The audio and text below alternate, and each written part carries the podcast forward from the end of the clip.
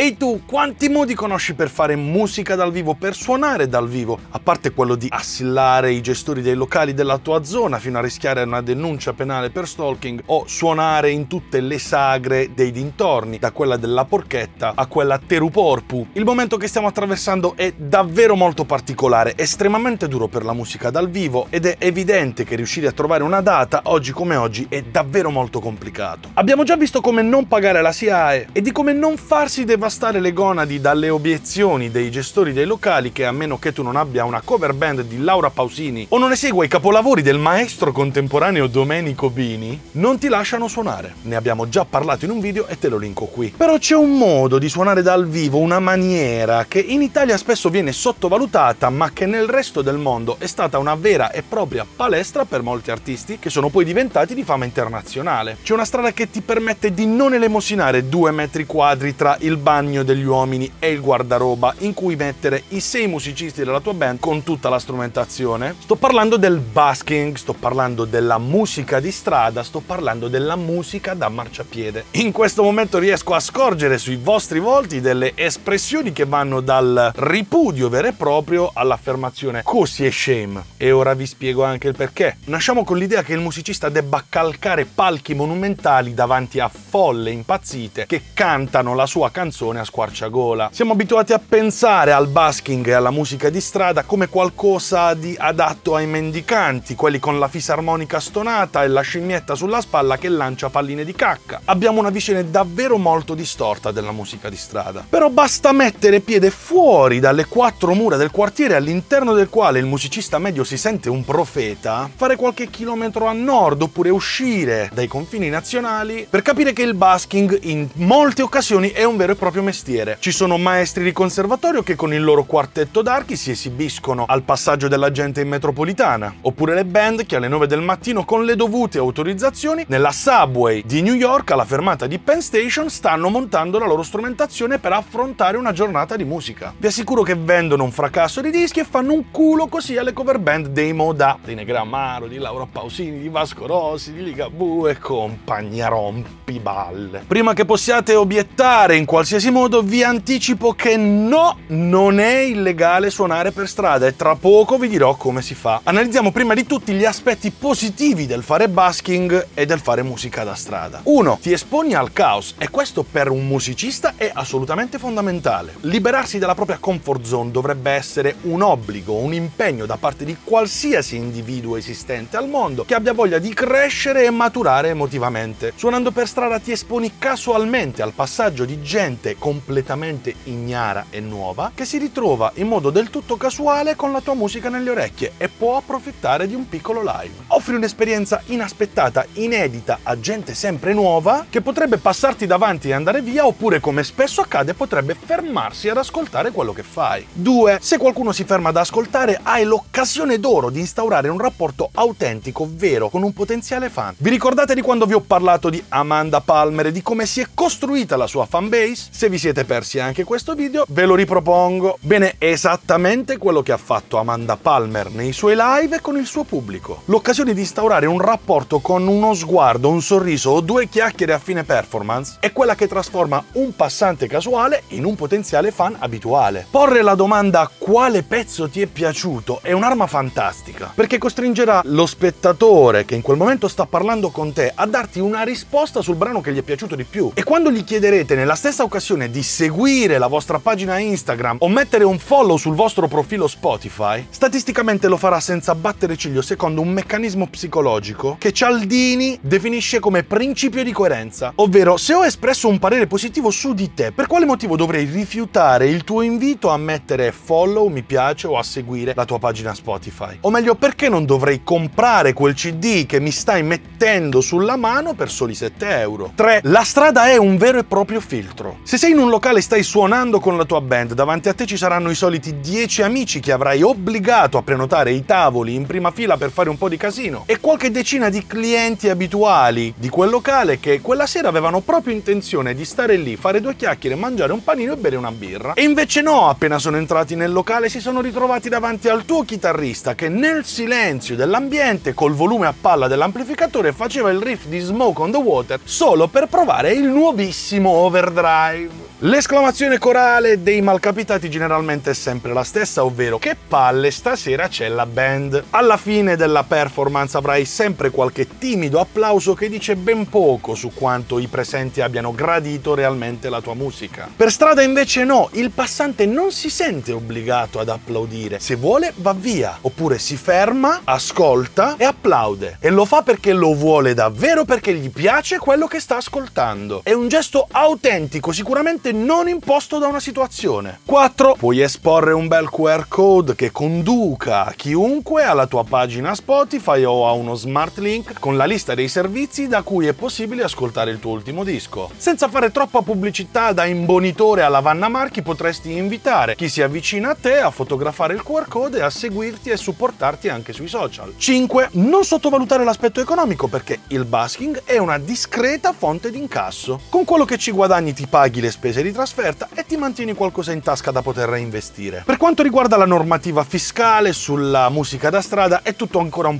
pochettino confuso anche perché non è di facile controllo, ma possiamo riassumere in questo modo. Possiamo dire che se facessi basking con cadenza programmata, regolare, costante, tutti i giorni, quasi come se timbrassi un cartellino, e se i tuoi introiti dall'attività di basking superassero la soglia dichiarata di 5.000 euro l'anno, l'attività diventerebbe di tipo professionale e saresti obbligato ad aprire una regolare partita IVA. Dovresti dichiarare tutto il tuo incasso nella dichiarazione dei redditi e pagarne nelle tasse. Sarei curioso di sapere quanti dei buskers presenti in Italia oggi dichiarano al fisco più di 5.000 euro l'anno o se qualcuno dichiara qualcosa.